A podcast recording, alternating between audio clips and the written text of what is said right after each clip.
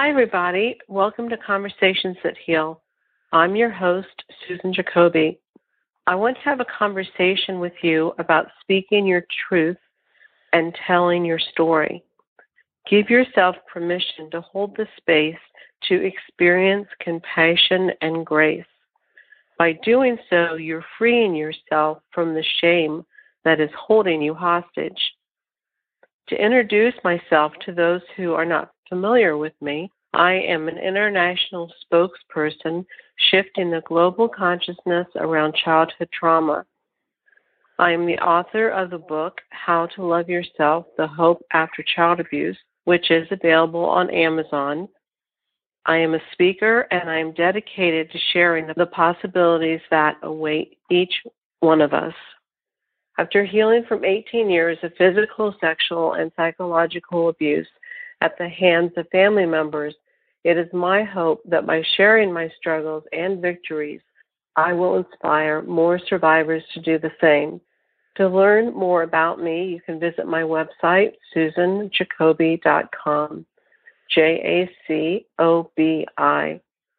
I want to revisit our last show with my colleague Beth Davis. She shared her new program, which she has titled The Biology of Business. She created an ebook which she named The Top Three Reasons Intuitive Women Struggle to Get Paid for Their Spiritual Gifts and What to Do About It. It is a brilliant ebook, and I want to read a little from it. Listen and ask yourself if you can pull some healing words and actions from it. Now, I also want to say that while I know this book is directed towards women who have businesses, however, you can take all the information and apply it directly into your personal life. So I invite you to join me on this experience and see how it can enrich your life. So Beth writes, perhaps you have the fear of being pursued from speaking your truth. This can cause you to feel unsafe in your body and on the planet. You might experience panic and anxiety at the thought of being paid for your spiritual gifts.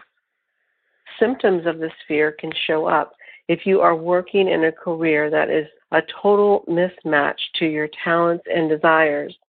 You might not even know what you want because it is too risky to know what you want talk about difficulty in getting paid for your spiritual gifts. Let's face it, it's scary to speak your truth, yet the truth sets people free. Most importantly, you. Beth continues by writing many global systems, economic, social, technology, aren't designed to grant people personal, emotional, physical, and creative freedom. These dysfunctional systems value the few at the expense of many. For millions upon millions of men and women to claim their intuitive wisdom and speak it and share it and teach it so others can step forward into their own gifts. This is the greatest gift of overcoming our fear and getting paid for our spiritual gift. You can find the entire ebook at susanjacobi.com slash biology. So I want to ask you, what did you learn about yourself in these four paragraphs? Did you see anything of yourself that you can apply to your current life? The thing is, is that freedom and speaking your truth is so important to living the life that you long for or the life that you were destined to live. And for some of you who know the reason why you were put on this planet, it is what is holding you back from sharing your purpose and your gifts. Speaking your truth in any situation can be daunting.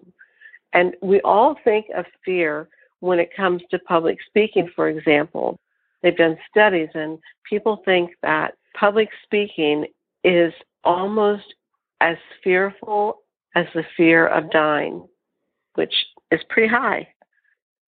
But for the adult who is living in a life carried over from a childhood of surviving, speaking your truth can be overwhelming. I want to focus on this because speaking your truth is exactly where the healing begins. And more importantly, the compassion for yourself. You might be familiar with the phrase, you cannot love others without loving yourself first. The same applies to compassion. You cannot be compassionate to others until you show yourself compassion first. Many people speak on this connection between speaking our truth, and I'm going to interject shame, and compassion. For instance, Brene Brown explains the combination very gracefully. One of her many quotes says, quote, owning our stories and loving ourselves through that process is the bravest thing that we will ever do, unquote. It takes courage to speak up and tell your story. And through that courage, it takes compassion. There is no time limit to when you are ready to share your story. I have spent decades unveiling my story to myself first, to my therapist, to trusted friends, and then eventually through my book, How to Love Yourself The Hope After Child Abuse, and now this show. It is a process where only you can set the pace. You can't look for someone to answer that question for you when are you ready or you can't push yourself into sharing your story if you're not ready. When you're ready, you will find that it comes very natural, comes from your heart, and once you get over sharing it, you will see a peace and gifts that are waiting for you. I will share that writing or journaling, which I am a very big fan of, it has been a big contributor to helping me sort out my feelings. It allows me to see my truth and my story. It also allows me to hold compassion and understanding to the choices that I make as an adult. Knowing that about me allows me to make confident choices if and when I want to make different choices, which are often healthier choices. Discovery is about showing yourself compassion.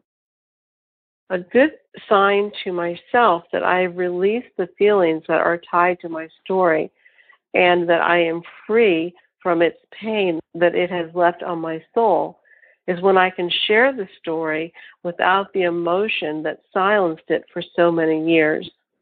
A big hurdle to move through was releasing the idea that the trauma was my fault.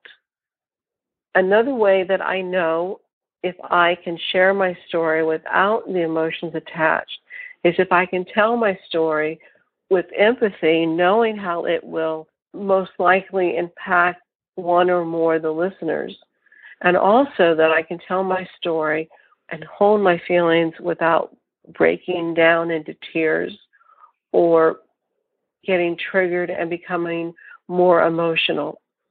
I'm going to tell you a story about one of my experiences. We all have times in our adult life when things don't always go as planned, which for me, and I'm pretty sure for many of my listeners, is an understatement one of those times in my life was a few years ago. It was filled with a lot of shame to admit this, but now I can tell you without the shame that I was losing my home. I actually lost my home.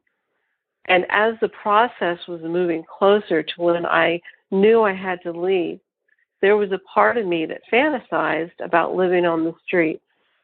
I had convinced myself that I could live on the streets and it wouldn't be so bad.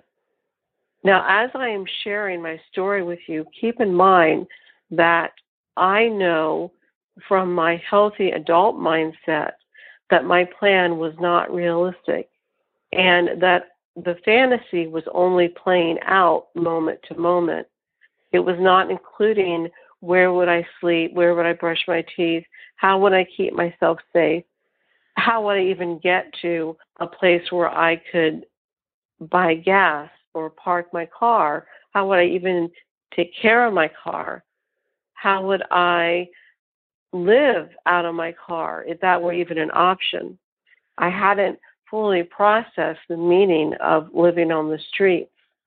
I want to share this story with you because it allows me, and it will also hopefully allow you to see where this mindset was not coming from a rational adult place. As a child, I spent a lot of time at my paternal grandmother's house. That would be my father's mother. I always have called her, referenced her as the quote unquote mean grandmother. She was one of my abusers. One day I was triggered into a memory, and the memory was me as a nine year old, and it was in the late fall. It was getting colder, and the days were getting shorter.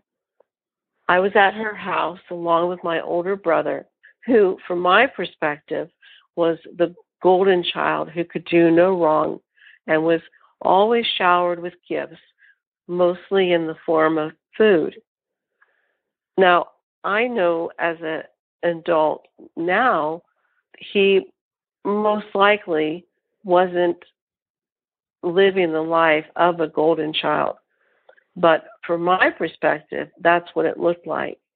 And I wonder how many of you can relate to that through the eyes of an experience with a sibling, a friend, a cousin, someone in your life who was around the same age. Just because that was my perspective of my brother does not mean that that was either his reality or the reality of the experience for the family as a unit. For some reason, the exact facts are unclear of this whole memory. And truthfully, that doesn't really make a difference in my experience. My experience was that I was banished from the warm and quote unquote safe house. My paternal grandmother put me outside with my shoes and coat. I remember the sky becoming darker and the sun completing its setting. The sky was gray and blue and had some clouds in it. If I could paint a picture for you, that that's how I would do it. I remember as she shut the door and I was left outside that I immediately thought that I needed to create a plan to take care of myself. That pounding on the door, going back into the house wasn't an option. My quote unquote mean grandmother had this garden.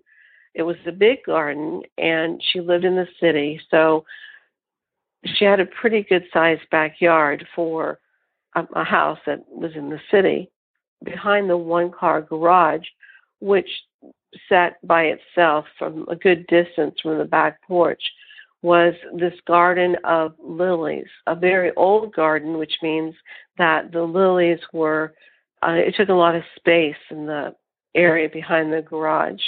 It, it created like a canopy over the earth that the that the lilies, the bulbs of the lilies were planted in.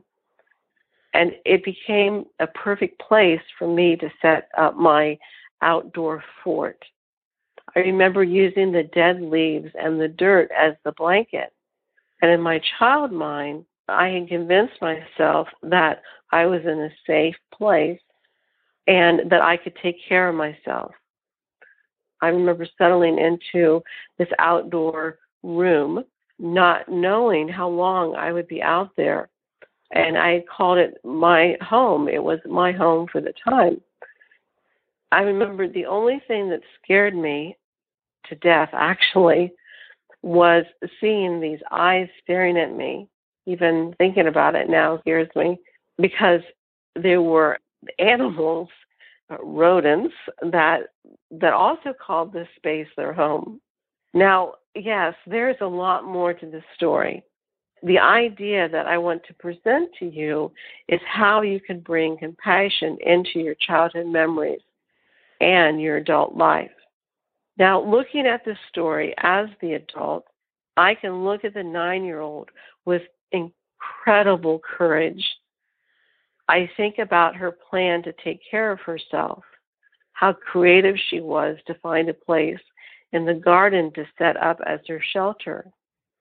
I look at her with deep compassion and empathy, and I bring compassion to my adult self because I can see where the idea came from that living on the streets was not impossible.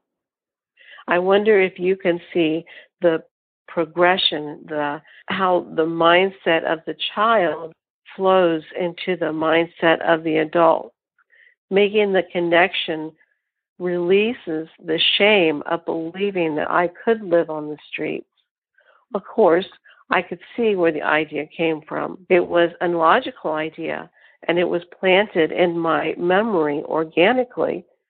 It made complete sense for the nine year old. And the adult me who was drawing on my past experience. Think about how many times you use a experience from your past and how you bring it into your present world and make choices out of that past experience, not choices from your present world. There is no blaming or right or wrong in any of this. This is a very human experience, a very natural progression of our thoughts. And this is where awareness that I speak of so frequently comes into play. And being mindful, mindful that that was the experience of the nine year old, and that the adult me was drawing on that experience, that I could take care of my adult self because I took care of myself as a nine year old in a similar situation. But the truth is, is that it's not a realistic, healthy, to say the least, thought. It's an awareness which allows me the freedom to choose differently, which I did. And like I have said many other times, having that, seeing that connection, knowing where that idea came from, takes away so much shame that I would have a memory that was so shameful that I would be treated by my paternal grandmother so badly. Of course, I would feel shameful by her actions. Of course, I would be sad, be terrorized, be traumatized. Who wouldn't be? Being aware of that also brings me out of the role of the victim because I am setting a new direction for myself. I hope that you can understand and start to see how this all ties in to bringing compassion into myself, for myself. And you are not excluded from this. This is, I'm just using me as an example, which is why I'm saying into myself. This is for all of you who can stop and for a moment and, and think about where did an idea come from that I do in my everyday life? Where did a, a thought pattern come from? See the impact that it has on your life. See how it allows your life to open up to this newfound freedom. Now, I want to share this compassion exercise with you.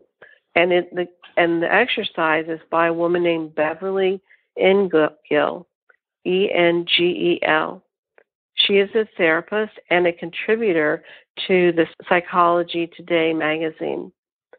I think this exercise will be useful to you to help you get a taste of compassion. I want to set up some boundaries before we get into this exercise. As you explore it, remember that you you and you alone are responsible for setting your boundaries. If it proves to be too much for you, then stop. Don't do it. Or perhaps if you draw on a memory that you had that is too triggering, you have the power to stop that. You you may say, well, it's taking me down the rabbit hole or it's too much for me. This is a perfect time for you to practice compassion for yourself and practice taking ownership of the direction that you're choosing to go with this memory. You have several options available to you. Like I said, you can stop it and not proceed with the exercise. You could choose another memory that's not as painful, or you could just sit back, not choose a memory at all, and listen to the exercise and just let it absorb into your being, into your soul. I know that whether we act on something or truly understand something, that there is a part of us that is listening and absorbing what is being said. Another option for setting your boundaries is perhaps you're in therapy and you can share this exercise with your therapist. Perhaps you want to choose to do the exercise with him or her so that they can help you maintain your control over it. Remember, I will, and I want to repeat this you are in control of your experience with this exercise. Now, I hope I didn't freak anyone out by the extent of this exercise. I just want to show you the power that you have in choosing what role you're going to play. Are you going to play the role of the victim and let it overpower you? Which there's nothing wrong with that. It's just an opportunity to bring awareness into the path that you're choosing? Or are you going to be, are you going to take the role of realizing that this is triggering you and not do the exercise? I'll leave that decision up to you. So here we go with the exercise by Beverly. Think of a shaming experience from your childhood. Now think of what you wish someone had said to you right after that experience. What would have been the most helpful and healing for you to hear at that time? Now, this is all about bringing compassion to yourself and what you as the adult needs right now.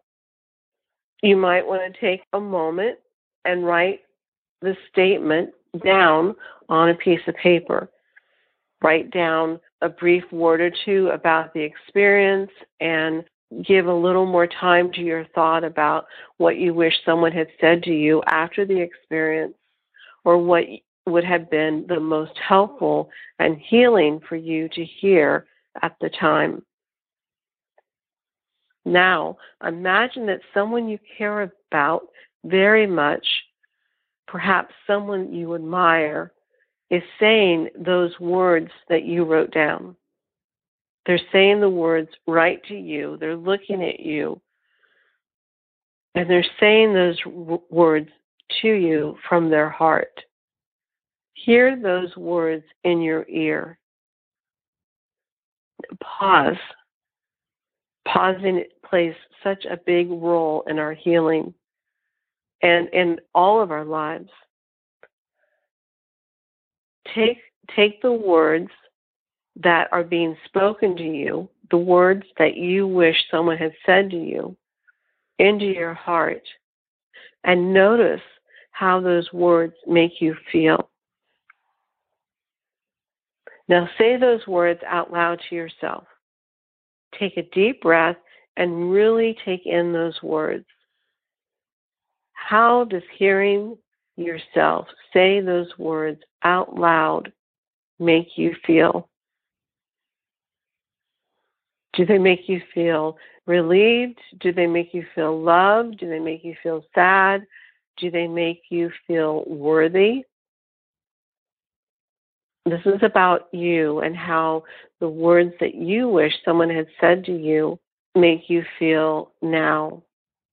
What role the words are playing in fulfilling the emptiness in your heart. I want to use the, the story that I shared with you about my experience as a nine year old as an example with this exercise. First of all, naturally, I wish that my paternal grandmother, my dad's mom, wasn't so mean. And I wish that she hadn't thrown me outside. But that's part of the story that I cannot and will not ever be able to change.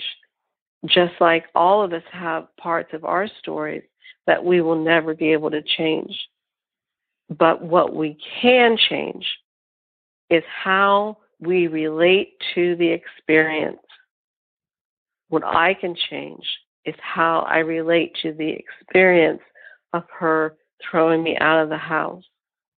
What you can change is how you relate to the experience of whatever your memory is. Again, this is an example of pulling yourself out of the role of the victim. This is an example of owning your power. It feels really good. It feels really good to say, I am owning my power. You did this to me, but I am changing the reaction that I'm having to what you did. You are bringing compassion to yourself. This has absolutely nothing to do with the person, or in my case, my paternal grandmother. It has nothing to do with her. As far as the rest of the exercise, what do I wish someone had said to me or done to me after that had happened?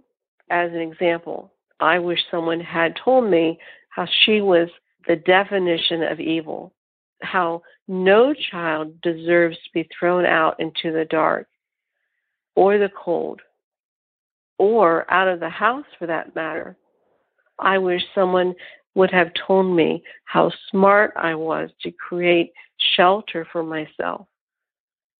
The most healing or helpful statement that I can think of that would have helped me as a nine year old in that time was that it wasn't my fault that she chose. She chose to throw me out of the house. It was her house, but I was her granddaughter. As human beings, we all owe one another compassion towards each other. Please don't think that I'm saying, you know, if someone's in there in your house hurting you, robbing you, whatever. I am not saying not to throw that person out of the house. And I hope that you can keep up with me here or or follow me along here. I just wish that she hadn't been so evil.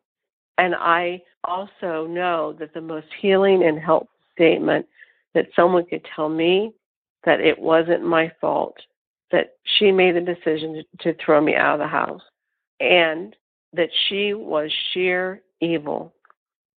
To know, to have someone else say to me that she was sheer evil would confirm what I was already thinking, but was too young, too scared, too immature to connect all of that.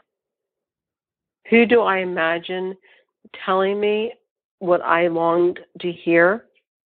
My maternal grandmother, my mother's mom.